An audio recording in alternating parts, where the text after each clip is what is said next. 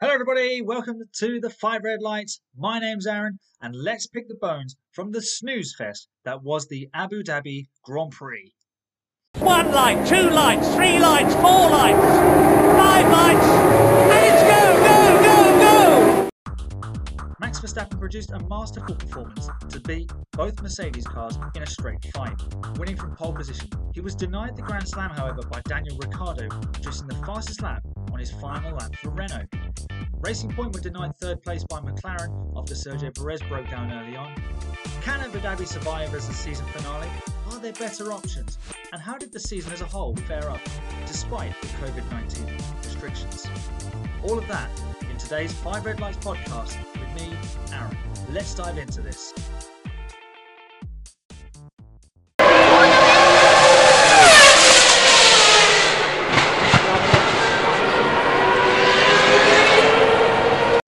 Okay, then, guys, welcome along. And this is a sad moment because it's the end of another Formula One season. But I think we need to, first of all, say well done to everybody for getting 17 races. Bear in mind, they only needed eight to have a world championship. Now, they could have just been very cautious and said, okay, we're going to have eight races, 10 races, and they're going to be really spread out so everyone can go to a race and then isolate, and then we can go to a race and then isolate. But they were bold and they were brave and they went for the jugular. They went for 17 in the end and they got it. And I was listening to uh, the F1 Nation podcast this morning, and out of 70 odd thousand tests, I think it's like 76,000 tests uh, that were done over the course of the season, only 78 positive cases of coronavirus uh, anywhere within the uh, F1 paddock. Although there was only three of those being drivers, which really says a lot because we could have had teams catching it and then drivers pulling out left, right, and centre. We could have had depleted grids, which would have made for a fascinating season. Could you imagine if Hamilton had missed three races, Bottas had missed two, Verstappen had missed a couple as well? We'd have had the most random results. It would have been a bit like the old days where drivers just broke down because they they did, um, but we didn't. So well done to F1 uh, for that. Uh, before I talk a little bit more about the Abu Dhabi Grand Prix, uh, please be sure to uh, leave a like on the video or review the uh, podcast if you're listening on that. Uh, subscribe, follow, check us out on Twitter at, at five underscore red underscore lights, um, and all the interaction and any support you can provide is much appreciated. Just the simple click of a button uh, is all you need to do. And is greatly appreciated. And I think this year of all years, we have learned the value of kindness and respect and supporting each other. So I think we should take that forward into 2021. So let's pick the bones from the Abu Dhabi Grand Prix. That was, it was not fun. I mean, I love F1 and I've watched it for as long as I can remember. I was a small boy when I started watching it, and you do get a few dud races, but I mean, it's every time with Abu Dhabi. And something that sticks in my head, uh, I'm a huge fan of the t- TV show Friends. Uh, the character Chandler, he describes uh, this woman he dates uh, as a big dull dud. And boy, was the Abu Dhabi a big dull dud because after the safety car early on, pretty much everything was baked in and we kind of knew where everyone was going to finish a few laps after that. Max Verstappen, though, he got it all right on the night because he was superb. Not only did he bag pole position with a splendid lap, he wasn't fastest in any of the sectors, but he managed to still deliver the fastest lap. And when you achieve that, it shows tremendous consistency and that you've balanced the car per, almost perfectly for every aspect of a circuit. Now, he could have been fastest simply because he was fastest down the straights and making heaps of time down there, but losing a lot in the final sector. But he wasn't. He was there or thereabouts with the Mercedes nip and tuck through each of the sectors, but he, when the chips were down, produced the lap that mattered. It was a brilliant lap, edged out both Bottas and Hamilton, amazingly, it's only his third pole of his career. And think of the amount of times he started on the front row or just off of it, and he's been oh so close to getting that pole position. Um, no one could take it away from him this time, not even himself. So he fully deserved it. And then it was about winning the start. The start at Abu Dhabi is absolutely crucial. And if you can get away in front uh, and you're in the front of the pack, unless like in 2011 where Vettel spun off with a puncture, you're probably going to win the race if you make it to the checkered flag. Now, once Max did that, he gapped Bottas and Hamilton couldn't keep up either. And as much as this was a difficult track to overtake, the Red Bull was simply faster. Um, we're going to talk. I'm going to ask a question in a bit about whether this was a sign of 2021 and the things to come. Uh, I'll answer that in a minute. But Max made a really good getaway when the lights went out, and then he made a second good restart um, after the safety car.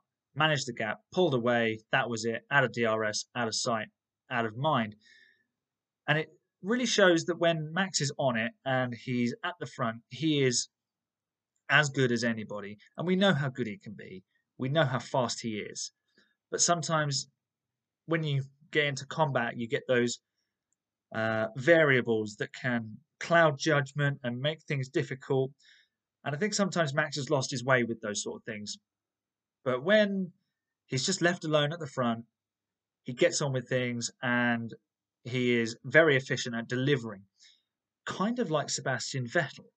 When he was at Red Bull, he was very efficient at leading from the front. He went the pace they needed to go to make the tyres last and win the race. As Jackie Stewart said, you have to win in the slowest possible time. Now, he was never under any stress at the front, but is this a sign of 2021? Let's argue that it is, because Red Bull have continued to update the car. They've continued to work hard this year and they've won the final race and they've beaten Mercedes on a track where they haven't beaten them uh, since the hybrid era began uh, to pole position and to the race victory. And they've got Max Verstappen, who's going into the off season on the back of a very, very dominant win. And that can only do good things for his confidence. But on the flip side, this is a Mercedes car that was struggling with an MGU-K issue, which may have only cost them less than a tenth of a second if you believe what they say. Uh, Hamilton coming back from COVID. So for him to be only 86 thousandths of a second off of pole position, uh, having been ill and probably not trained very much, that's the critical thing there. They're not having trained. Um, that that was a mitigating circumstance. I think Lewis might have had a little bit more in him had he been up to full speed. Bottas has just been battered from pillar to post this year, uh, trying to fight Hamilton, then almost, well, pretty much getting shown up a little bit by um, George Russell in Sakhir.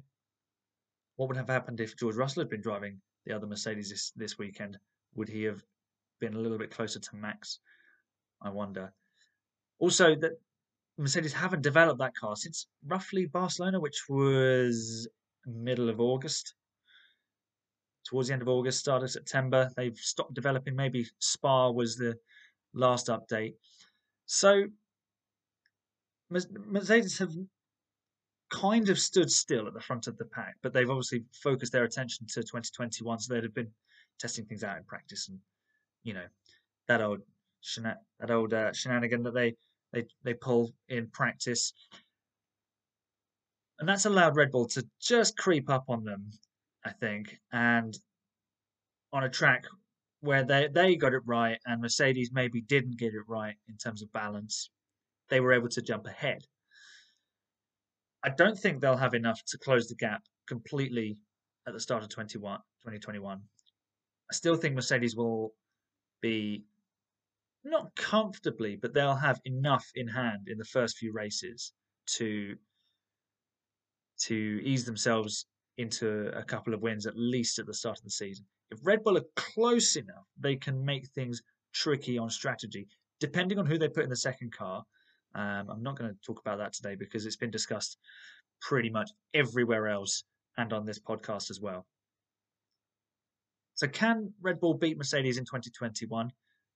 They can, but they're going to need a lot of things to go in their favour, I think, and they're going to have to do a really good job with the with the updates for the car because they're, they're saying they're carrying over about 60% of this year's car, which could stand them in good stead because then they they will understand the car and they will know how to extract the maximum from it because it it was really difficult in the early stages of this year. If they can get on top of that and they can produce a consistent car that allows both drivers to attack at full potential, they could be right on the heels of Mercedes, but I don't think they'll be ahead of them.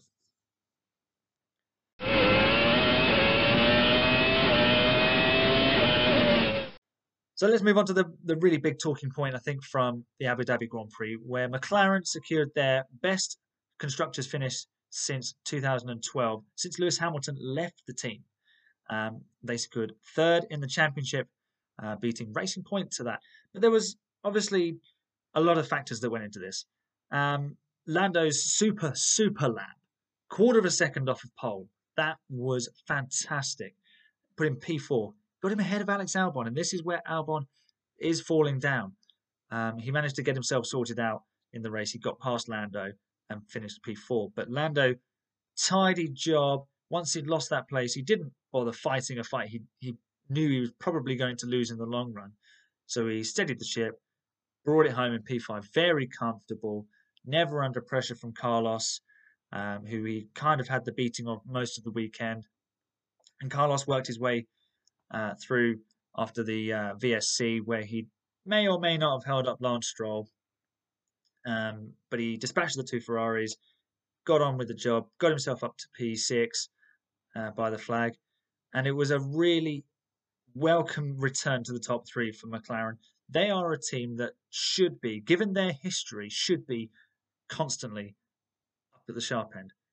You know, in a dream dream scenario, we have Mercedes, the might of Mercedes, and then we have Red Bull charging at the front, Ferrari, the biggest name in Formula One, the most successful team in the history of the sport, and McLaren, one of the most dominant teams, an innovating team. If we could throw Williams up there as well, you know, you'd, you'd have you'd have your big boys, a bit like you do in football, where you've got the biggest teams with the most history, challenging for championships and, and the big titles. And obviously, then you want to see the competition of the the independent teams, the Racing Points, which will become Aston Martin and Haas doing well, and, and other teams. But we don't. But that's what we really want to see. And McLaren getting into third in the constructors is the first step for that. Racing Point kind of threw it away because they they had some bad luck go their way. I think Lance Stroll was having an excellent season up to the point where he got COVID, and actually before that, the, the crash in Mugello, he was kind of shaken up a little bit by that. Then he got the COVID and he had this terrible run. He's kind of picked himself up in the last few races uh, and he bagged the podium last time out in Sakhir. Then yesterday was not a very good performance from Lance. He got stuck behind a Ferrari where he really, really shouldn't have. Um, it was Vettel on aging hard tyres, and the Ferrari is slow in a straight line and not so great around the corners then this this again goes back to can Abu Dhabi be the season finale if it produces such dull races? Because it, it looked for all the world that Stroll should have just got through and got on Sainz's tail and put some pressure on the McLarens, but it never materialised. And McLaren were able to ease uh, into that fifth and sixth finish, uh, even though they had the the investigation of, of Sainz's pit lane. Um, slowing in the um, VSC, which ultimately came to nothing. But then Racing Point, unlucky with Perez contracting COVID and having to put Hulkenberg in the car. They had to put Hulkenberg back in the car in, in Germany when Lance got COVID. And they've had reliability. They've but they've also made poor strategy choices. The decision to box Sergio from P3 in um, Imola that looks huge now because they would have gained huge amount of points on on McLaren that day, and operationally, Racing Point haven't been as slick as they normally are. Um, bear in mind they, they had a first and third start in Turkey, and then Lance picked up a bit of damage and dropped back through the field. You know, finished ninth. So there's been points where Racing Point have had the upper hand and they've let it slip through their fingers. Today, we're looking back at a, a race where Sergio DNF'd early on, but he was already up against it because he'd started from the back. So when McLaren deliver in the way that they did, and their two drivers both delivered because they had Lando at the front, but if Carlos had gone out in Q2, it would have been all up for grabs. But you had Lando in P4, Carlos in P6, and they were pretty much bang on for a sizable chunk of points if they made it to the flag, and they did. It was Sergio who DNF'd, having taken engine changes and starting at the back. Lance made no progress, and in the end, McLaren fully deserve that P3 because they got the most out of what was not the third fastest car. But the Constructors' Championship isn't about who has the fastest car or the slowest car. It's about who has the best season with the machinery and the drivers that they've got. How can the team work together? It's not solely based on car performance because the strategies could be rubbish for one team. The strategy decisions can undo all the good work the drivers are doing, but then one team can just gain points and snipe for points whenever they whenever they can. And look at AlphaTauri; they picked up a win when nobody expected it. Racing Point, they won a race when nobody expected it, and yet McLaren still managed to beat both of them in the in the World Championship. So well done, McLaren! A brilliant, brilliant season. I'm really, really hopeful that they will take another leap forward when they put the Mercedes power unit in the back of that car. And they've got Lando and Daniel Ricciardo in there next season. If if they make some good improvements on the car, how close can they get to Red Bull for P2 in the championship? That's got to be their next aim. But I think they will probably just settle for consolidating P3 with a revived Ferrari next season.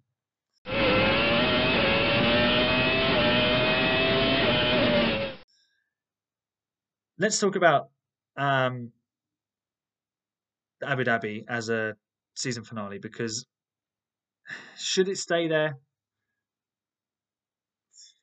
Unless you're going to change the track, I can't see how it how it can. Obviously, money talks, but come on, then we've got to Formula One. You've got to think about the fan. You can't just say, "Well, yeah, you're paying the most, so we'll, we'll do that."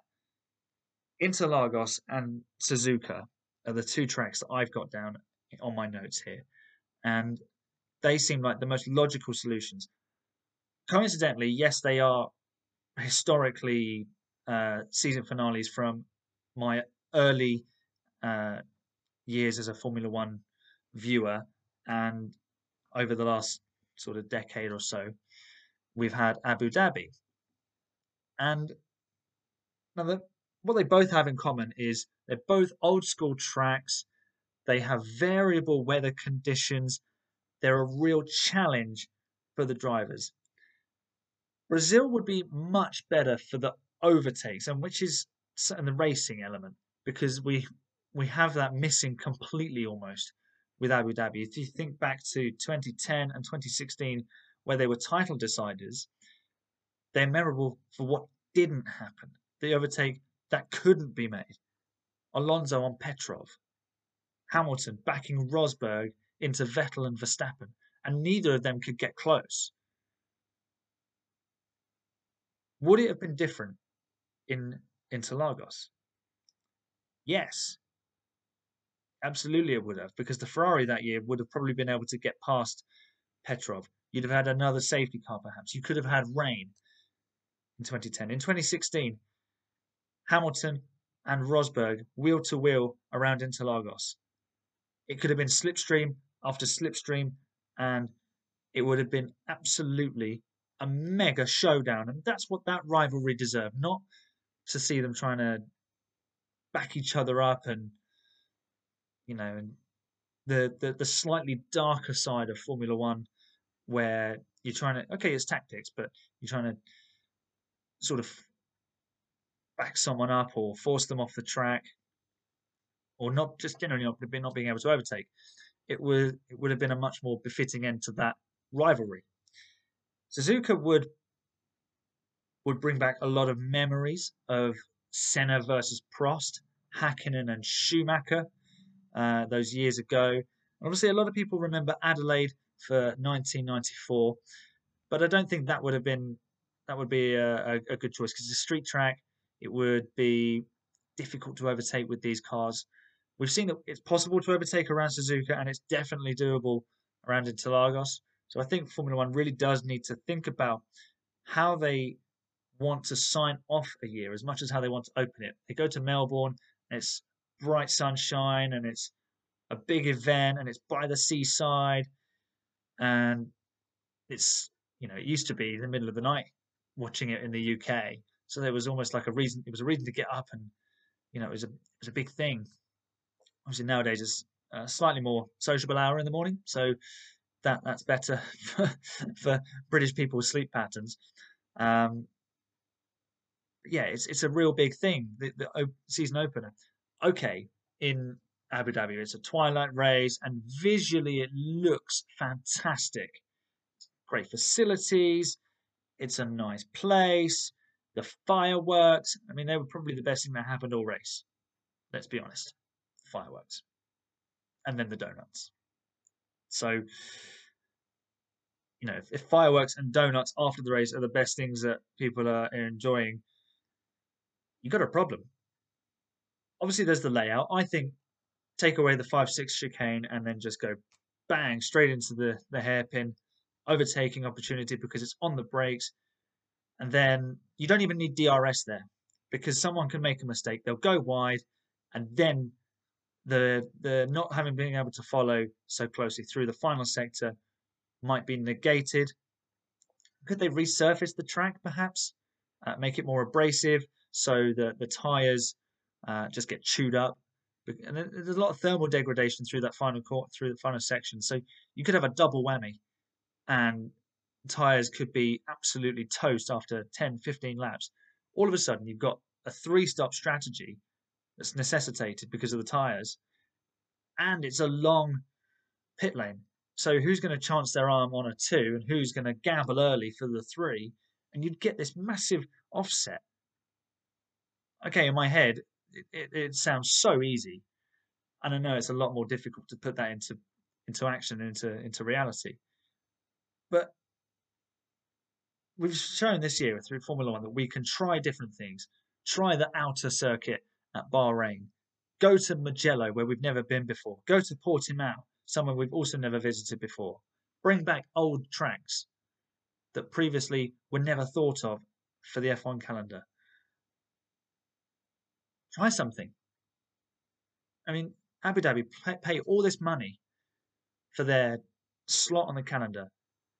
So surely they, they could take a little bit of responsibility and go, right, Mr. Tilke, we want you to make some changes to this track, or we're just going to we want to go to the FIA and go, we don't want the chicane anymore. We want to go to the hairpin, try something new this year and next year. Let's see what happens.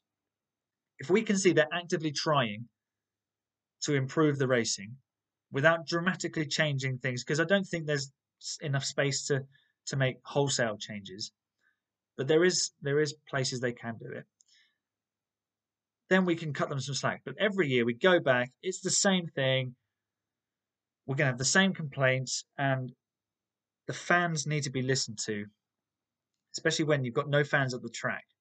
At the track, having not been there myself, but having spoken to people who have, it's amazing. It's a brilliant facility. It's a lovely place to be.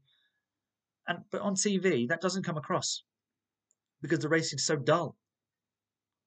And the only reason we got any overtaking was because Ferrari left their two cars out on old tyres. But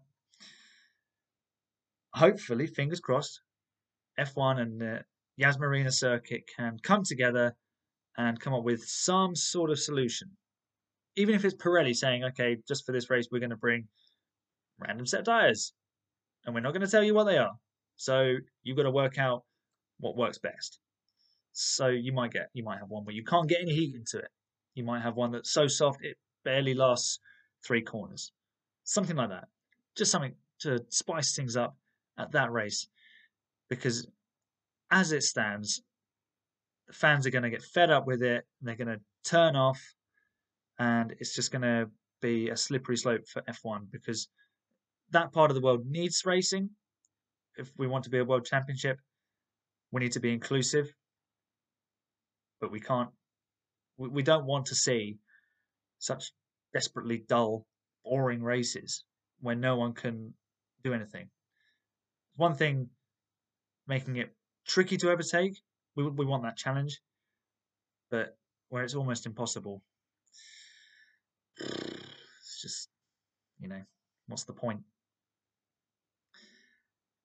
So that brings me to my final point. Let's have a look at the season as a whole um, briefly. We're going to uh, going to dive into a, proper season review um, some uh, over the Christmas period at some point. point, and over overall, it was a very good season. It lacked the title battle that it probably could have done with. Had Valtteri taken Lewis all the way to the final race, that would have been mega. But he just doesn't seem to be able to do it.